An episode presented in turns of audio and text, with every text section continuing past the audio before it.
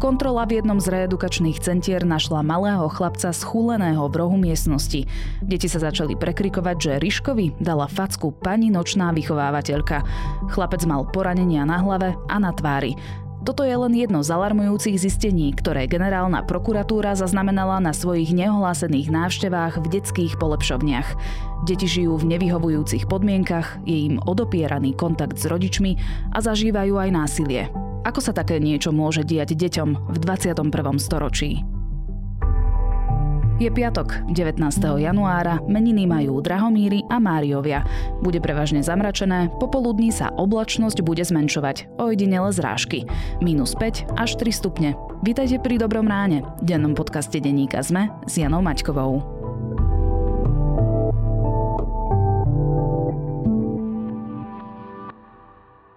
Viete, ako sa hovorí horúcemu piesku v knižke? Dovolenka. A ako sa hovorí ideálnej dovolenke? Dovolenka.sme.sk Nájdete tam atraktívne zájazdy, z ktorých si pre seba vyberiete ten najlepší. Dovolenka.sme.sk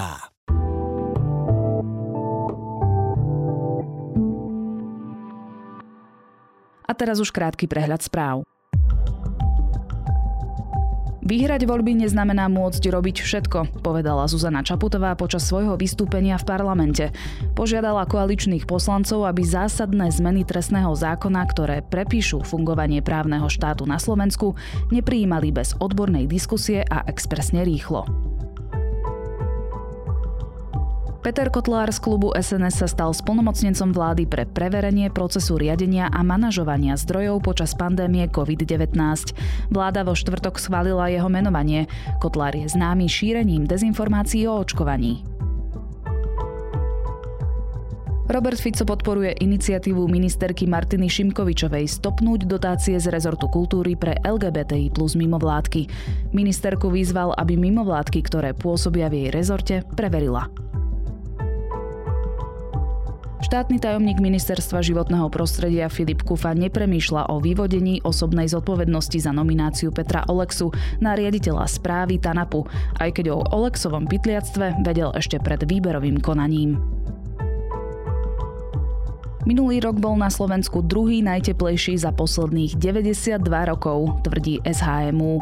Priemerná ročná teplota vzduchu dosiahla 9,8 stupňa Celzia.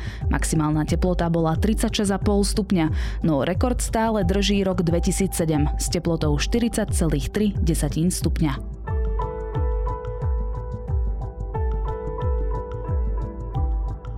Viac aktuálnych správ nájdete na Sme.sk alebo v mobilnej aplikácii Denníka Sme.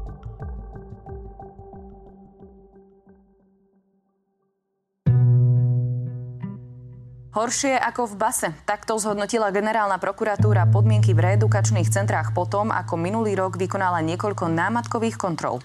Plesne na stenách, bitky od vychovávateľiek, pobyt v izolačke aj na niekoľko dní.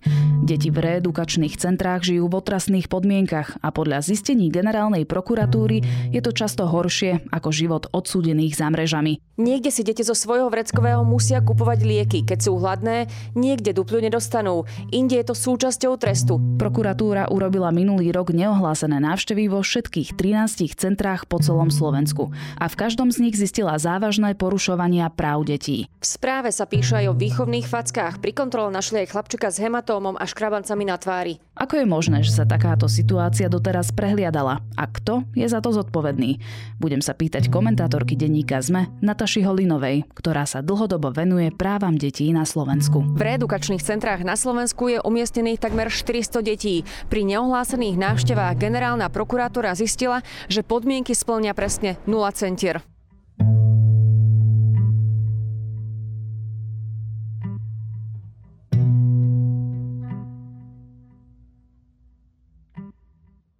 Nataša, zadefinujme si na začiatok, že čo sú to vlastne reedukačné centrá, alebo teda laicky povedané polepšovne. Za akým účelom sa tam dieťa dostane? Reedukačné centra sú v školskom zákone definované ako špeciálne školské zariadenie.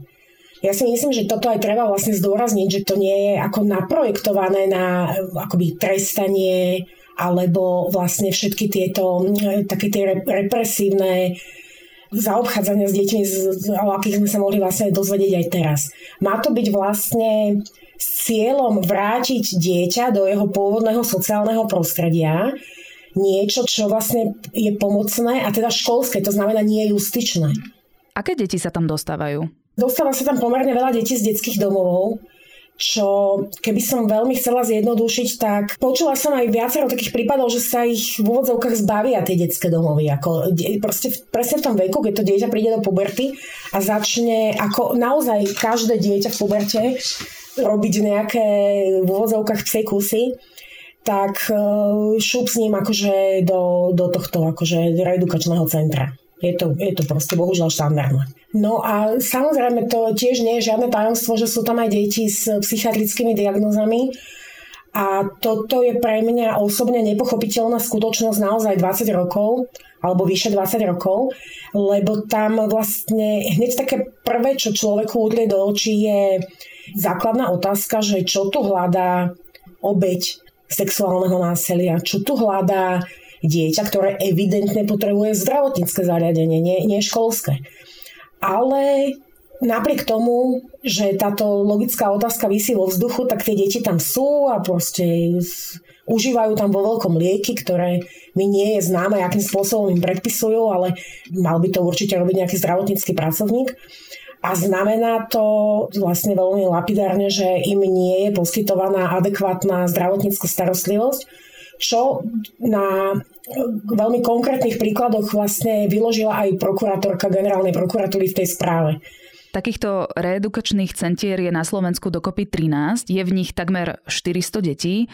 Prekvapili ťa tie závery z náhodných neohlásených kontrol centier, ktoré podstúpila minulý rok generálna prokuratúra? Vzhľadom na to, čo, čo vlastne všetko o nich viem za, za tých uplynulých 20 rokov, tak ma prekvapilo, že predovšetkým globálne nič sa tam nezmenilo. Tým myslím k dobrému. A potom ma vyslovene prekvapili niektoré zistenia, z ktorých mi vyplýva, že sa situácia ešte aj zhoršila to je, poviem veľmi konkrétne, práve to reedukačné centrum, ktoré ja som poznala dôverne, bolo predtým z Píšských teraz je to Levoča, tak tam tá prokurátorka zistila jedno z uh, takých naozaj tyranských uh, prístupov, ktorým je ostrihať deti do hola vlastne hneď na to, ako nastúpia do toho zariadenia. A napríklad toto ja považujem za zhoršenie pomerov, pretože v čase, keď som ja chodievala do Hrhova, tak sa tam toto zaobchádzanie nepestovalo. A je to, naozaj nejde o žiadne vlasy a vši a hygienu, ako sa vlastne stiažujú alebo vyhovárajú tí pracovníci. Tam, kde sa to robí, tak vlastne oslihajú každé dieťa a e, zle je to preto, lebo účelom tejto metódy je ho dehumanizovať, ponížiť, e, aby sa cítilo menej cenne, tiež, aby tak vlastne tak vyzerali rovnako tie deti. To je ten známy princíp, že proste väzni ostrihaní do hola sa stávajú iba číslom, že prestávajú byť ľuďmi a toto všetko vlastne aj tá prokurátorka veľmi dobre v tej správe vystihla, že toto sa nesmie robiť a opísala aj, ako to vlastne tie deti cítia, ako, ako to oni vnímajú. Správa opisuje aj to, že zamestnanci týchto zariadení, aspoň teda v niektorých centrách sa dopúšťajú násilia alebo nevhodného správania voči deťom. Keď deti napríklad fackujú, hovoria o tom, že je to len výchovné fackovanie, alebo im dokonca nadávajú. Zdôvodňujú to tým, že deti umiestnené v reedukačných centrách sú problémové, nezvládnutelné a všetko sú to psychiatrickí pacienti, to teraz citujem tú správu. Nemajú tam byť ale tí zamestnanci práve na to, aby aj takéto náročné správanie detí zvládali a pomáhali im? No určite je veľmi starou známou skutočnosťou, že v podstate tam otlkajú tie deti v tých reedukačných centrách a že je to vlastne nepripustné, je úplne samozrejme. To, a o tom nie je absolútne žiadna debata. A predpokladám, že takéto prípady napadnutia ani nekončia veľmi na polícii. No toto je veľmi zaujímavá otázka, ktorú tá správa vlastne neotvorila, lebo to, čo sa teraz ide diať, je je vlastne pokus, alebo teda aspoň Maroš Žilinka, generálny prokurátor, to tak prezentoval, že vlastne treba akože to v podstate akoby rozbiť. Ale tá otázka, že či tam akože nie je možné konštatovať trestnoprávnu zodpovednosť, tých zamestnancov vlastne za to všetko, čo tam bolo zistené, je tiež si myslím akože veľmi na mieste, lebo keď si teraz predstavíme, že v tejto podobe tie centra zaniknú, niečo iné, zase školské zariadenie vznikne, predpokladám, niečo namiesto nich, tak tam vlastne budú pracovať títo starí ľudia, e, teda, tí, teda nie starí ľudia, ale títo, ktorí už vlastne v tých centrách pracovali, alebo kto s tým čo ako bude robiť. Ale ináč môžeme sa ešte v tejto chvíli vrátiť vlastne k tej otázke, že či som ja z toho bola prekvapená. Úplne naj, najkrajšie ma prekvapili všetci tí, čo teraz akože ležia z toho v dlobách, a tvária sa, že vlastne o ničom nevedeli. Pretože tieto skutočnosti sú staré hrozne dávno. A to nehovorím o tom, že ja som o tom písala. Ale je to 10 rokov, čo verejná ochrankyňa práv Jana Dubovcová robila naozaj dosť veľké škandály ohľadom reedukačných centier. Svoje zistenia som preto uviedla v mimoriadnej správe, ktorú som už uvádzala a ktorú ste doteraz neprerokovali. Vtedy bol smer pri moci a Peter Pellegrini, ktorý je dneska zase z toho rozrušený. Tie zistenia sú samozrejme veľmi zlé. A povedal dokonca dnes, že, že opozícia sa tvári, ako keby tu 3 roky nebola. Je to smutné, vytlkanie politického kapitálu, ale my to budeme robiť tak, ako treba. Tak bol v tom roku 2014 chvíľu ministrom školstva, on to mal priamo pod sebou. Akože na čo sa tu teraz všetci tvária? Proste to je neuveriteľné. Čiže to tým, tý, to, to, to bolo najkrajšie si pozrieť ako pre mňa.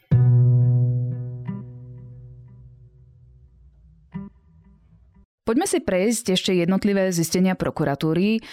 Napríklad priestory, v ktorých deti žijú. V centrách našli plesnivé, zatečené steny, špinavé priestory. V centre v Trstine sa napríklad nevetralo v izbách, lebo chýbali kľúčky na oknách a našli v tomto centre aj vtáči trus s mŕtvými holubmi.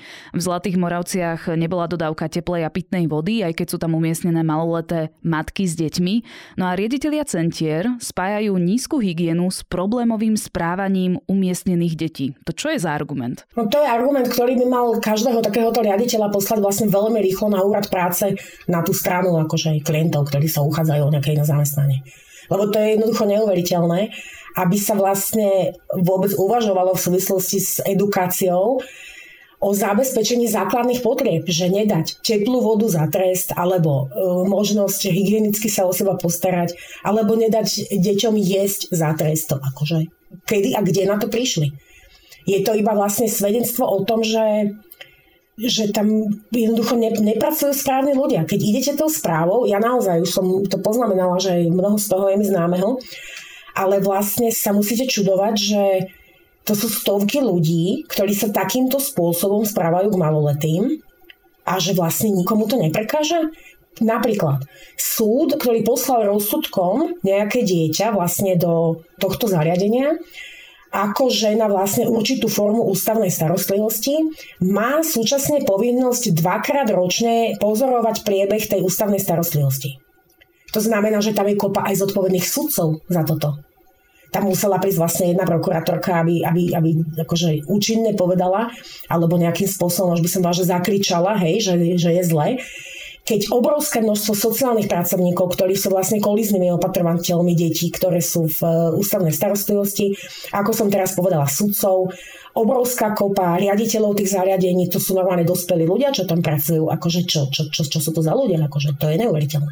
A v neposlednom rade jedna vec, ktorú opomenula aj tá správa, okresná prokuratúra má za úlohu zo zákona kontrolovať priebeh ústavnej starostlivosti.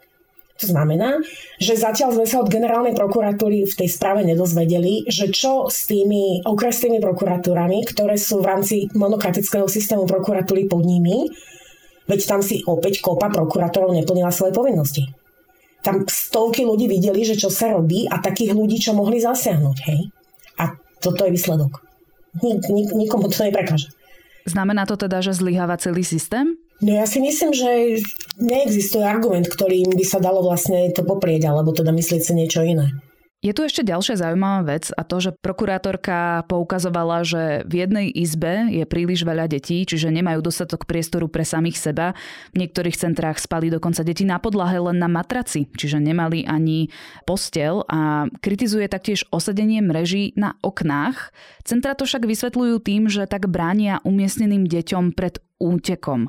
Ono to na prvý pohľad pôsobí ako padný argument, ale vysvetlíme si, že prečo to nie je v poriadku. No, keby naozaj niekto z tých centier chcel sa, sa zaoberať touto problematikou, ako proste prečo a sa uteká a prečo sa prípadne neuteká, tak by sa bol nepochybne podkol o prácu doktorky Dubovcovej, ktorá našla okrem iného pred tými desiatimi rokmi aj takú skutočnosť, že tie najotvorenejšie zariadenia, ktoré boli v 2014 napríklad Čerenčany, tak mali najmenšiu túto útekovosť a zariadenie, ktoré bolo najviac za, pozatvárané a zamrežované a na 100 zámkov pozamykané, bolo Hlohovec a ten mal najvyššiu útekovosť. To znamená, že treba sa tým zaoberať nejako sofistikované a nie takto tupo naozaj, že dám mreže a mám akože vybavené. To je určite širší problém. Proste keď sú tie podmienky priateľné a môže to tak byť pri po materiálnej stránke pre deti z takého absolútne najpríšernejšieho prostredia, ktoré treba spovedia, že sa aspoň treba na, najedia trikrát denne, aj keď mizerne. Zatiaľ, čo v tom svojom domácom prostredí, odkiaľ ich treba zobral štát, nemali ani jedlo a jednoducho, že základné veci. Keď tie deti majú čo len trochu priateľné podmienky, tak jednoducho nebudú utekať. Toto je jednoducho strašne tvrdé proste, že to je ako zavrieť do väzenia a neriešiť, proste nechať tak. Keď oni majú ambíciu prevychovávať, tak by mali ovládať aj vlastne napríklad nejaký individuálny, meký výchovný posun. Však určite každé to dieťa je úplne iné.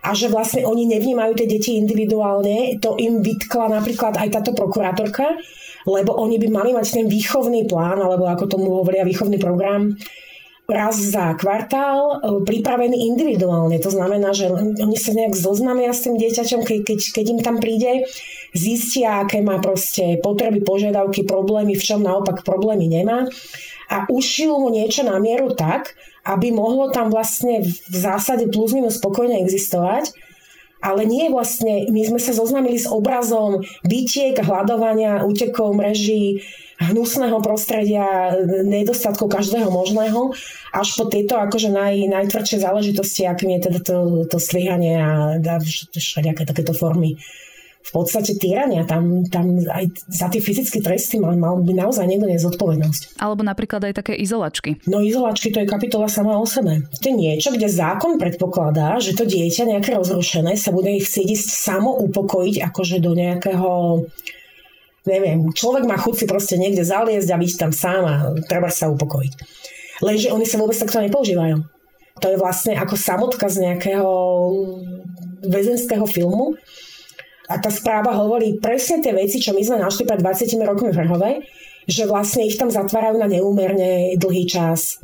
Že nemôžu ísť na rozdiel od ľudí dospelých, ktorí sú vo výkone trestu, tak nemôžu ísť na tú hodinu na čerstvý vzduch, čo mimochodom žiada aj zákon vlastne od nich. A ešte existuje jedna výhľaška ministerstva školstva, ktorá tieto tzv. ochranné miestnosti vlastne opisuje veľmi dopodrobná. Tam sú požiadavky na, na, na to vybavenie, rozmery, neviem čo, voda tam musí byť, musí tam byť e, zariadenie na privolanie si z, e, zamestnanca, keby to dieťa potrebovalo vlastne čokoľvek ale aj takéto bazálne veci jednoducho, že dodnes tam proste chýbajú. Pre mňa ešte zaražajúcou skutočnosťou bolo, že deti majú obmedzený kontakt s rodinou alebo teda so svojimi blízkymi. Niekedy im môžu zatelefonovať len za odmenu, ako nejaká forma pochvaly. Vždy sú pri telefonátoch odpočúvaní vychovávateľom a niekedy aj ostatnými deťmi, ktoré čakajú na to, kým sa uvoľní ten telefón.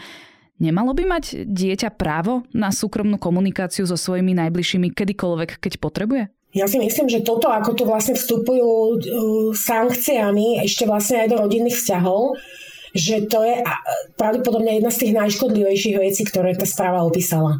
A opäť je to akože dávno vlastne známa vec, že takto sa to robí. Myslím, že tam porušovali, e, konštatovali porušenie práva na súkromie, ktoré si myslím, že nie, nie je ťažké aj pre lajka tam vidieť.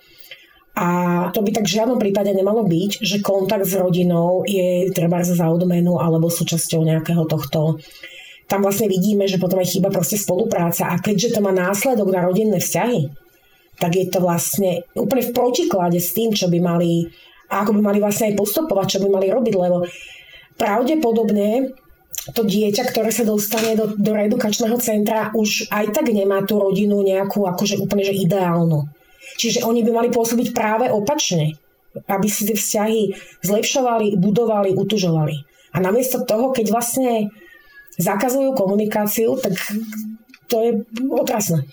V správe generálnej prokuratúry sú aj ďalšie alarmujúce zistenia. Napríklad deťom nie je umožnené študovať mimo priestorov zariadenia, zanedbáva sa ich zdravotná starostlivosť, bagatelizujú sa príznaky ochorení u detí alebo sa deti nedostanú na čerstvý vzduch, ako je týždeň dlhý.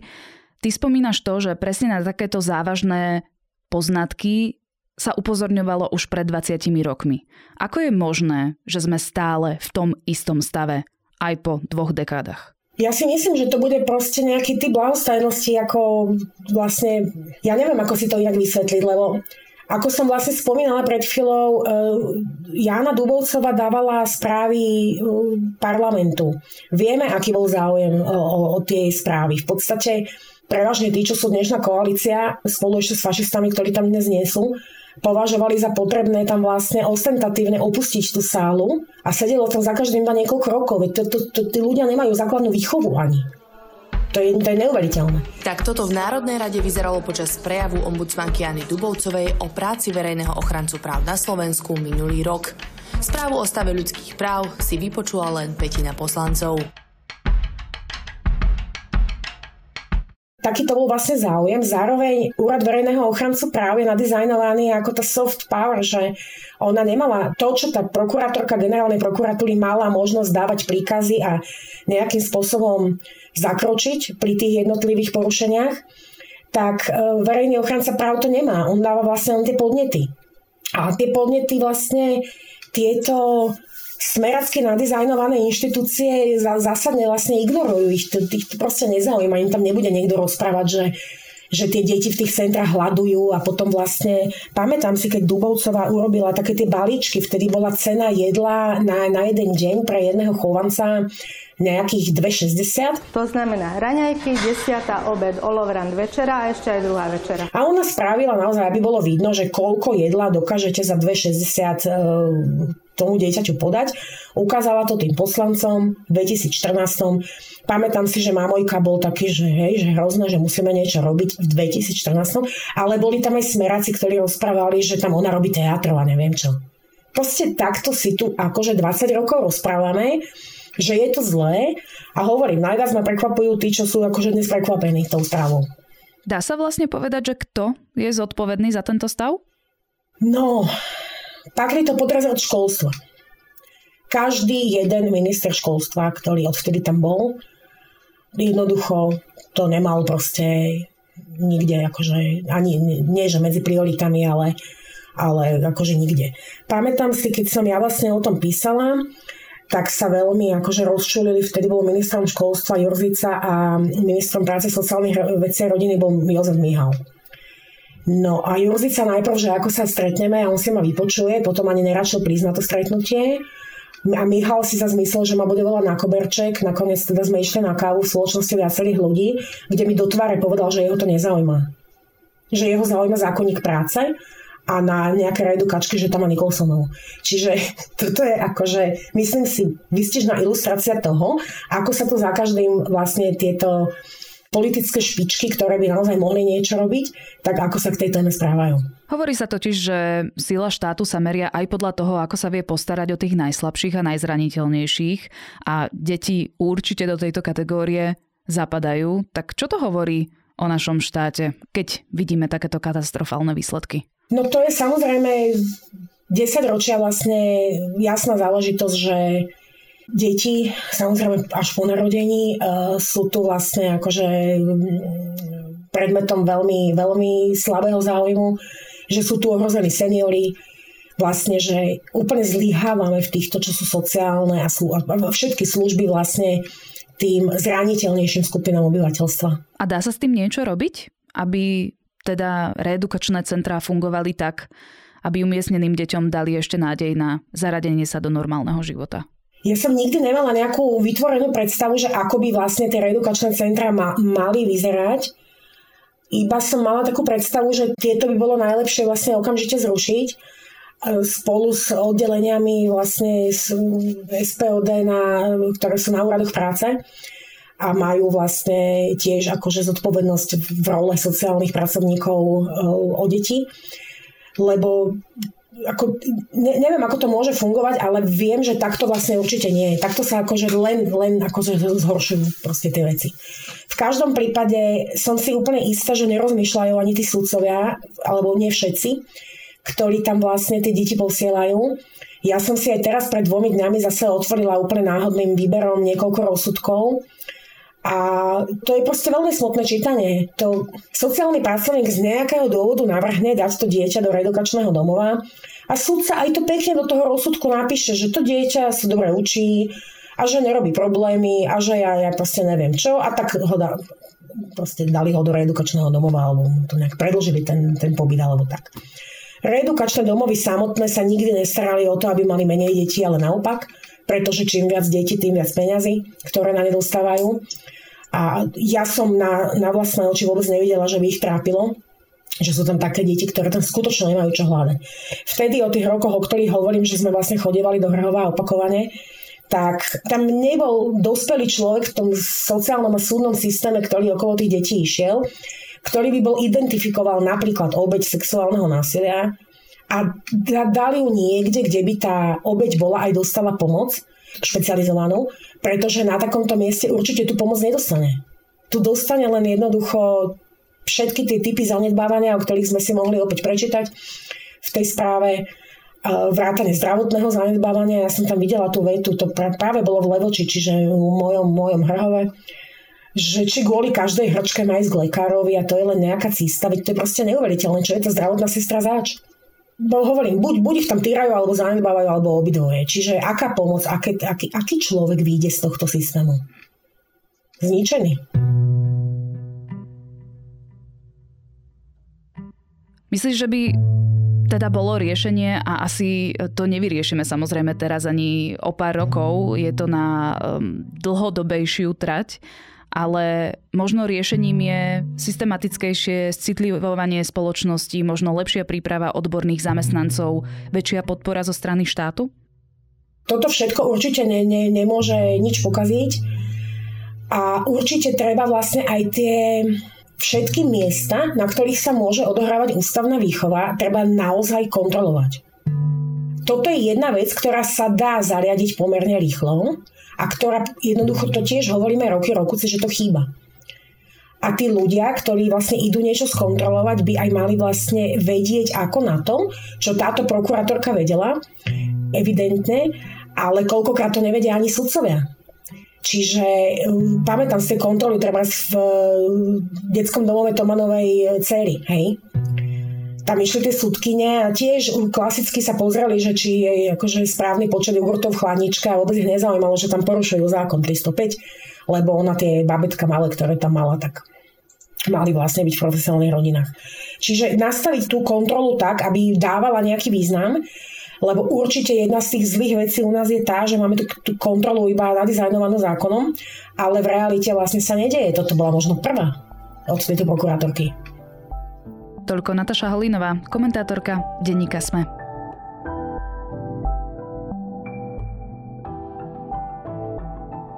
Tom, ako pristupovať k výchove detí, bola aj jedna z epizód nášho podcastu Ľudskosť. Moderátorka Barbara Mareková v nej s hostkou Zuzanou Vaškovou rozoberajú, ako vychovávať bez manipulácie a trestov, ako pristupovať k deťom s rešpektom a ako spoločne zvládať emočne vypeté situácie. Epizódu nájdete v podcastových aplikáciách pod číslom 116 s názvom Ako pri deťoch používať hranice, napraviť svoje chyby a ako mať doma pohodu. A máme pre vás aj ďalšiu podcastovú ponuku. Dnes si môžete vypočuť Piatoček a TFM, zajtra technologický klik a filmové Vertigo a v nedeľu dejiny o historickom plánovaní mesta Bratislava. Na dnes je to všetko. Počúvali ste Dobré ráno, denný podcast denníka ZME s Janou Maťkovou. A okrem mňa Dobré ráno pripravujú aj Eva Frantová, Zuzana Kovačič-Hanzolová, Tomáš Prokopčák, Marek Franko, Adam Blaško, Viktor Hlavatovič, Kristýna Janščová a Erik Motorka. Užite si víkend, počujeme sa opäť v pondelok.